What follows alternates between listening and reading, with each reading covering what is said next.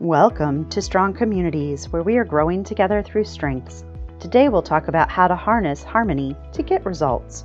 People with this talent have one core view about results. No matter how extremist and different the opinions might be, there's always a common interest that can unite us to act together.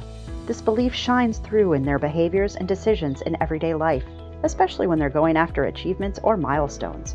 For example, they have a keen eye to spot the root source of conflict and they can instantly identify common ground between the rival parties, the kind of common ground people inside the conflict can't even see. But that ultimately serves as a bridge to help people minimize their differences and focus on common desires and benefits. No matter how far apart people are in opinions and emotions, they believe there's always a way to bury those differences and sprout a productive, mutually beneficial collaboration.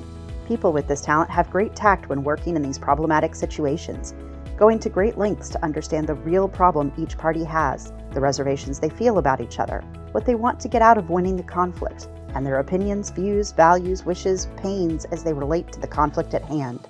Using this knowledge, they help each of the parties involved understand the other. They point and say, Remember when you said you wanted X? Well, the person you're quarreling with also wants X.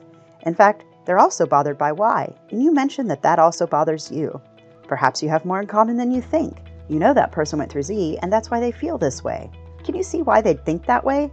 And little by little, they form deep rapport and understanding, something thought to be impossible by each rival, but simply because they didn't truly understand the other.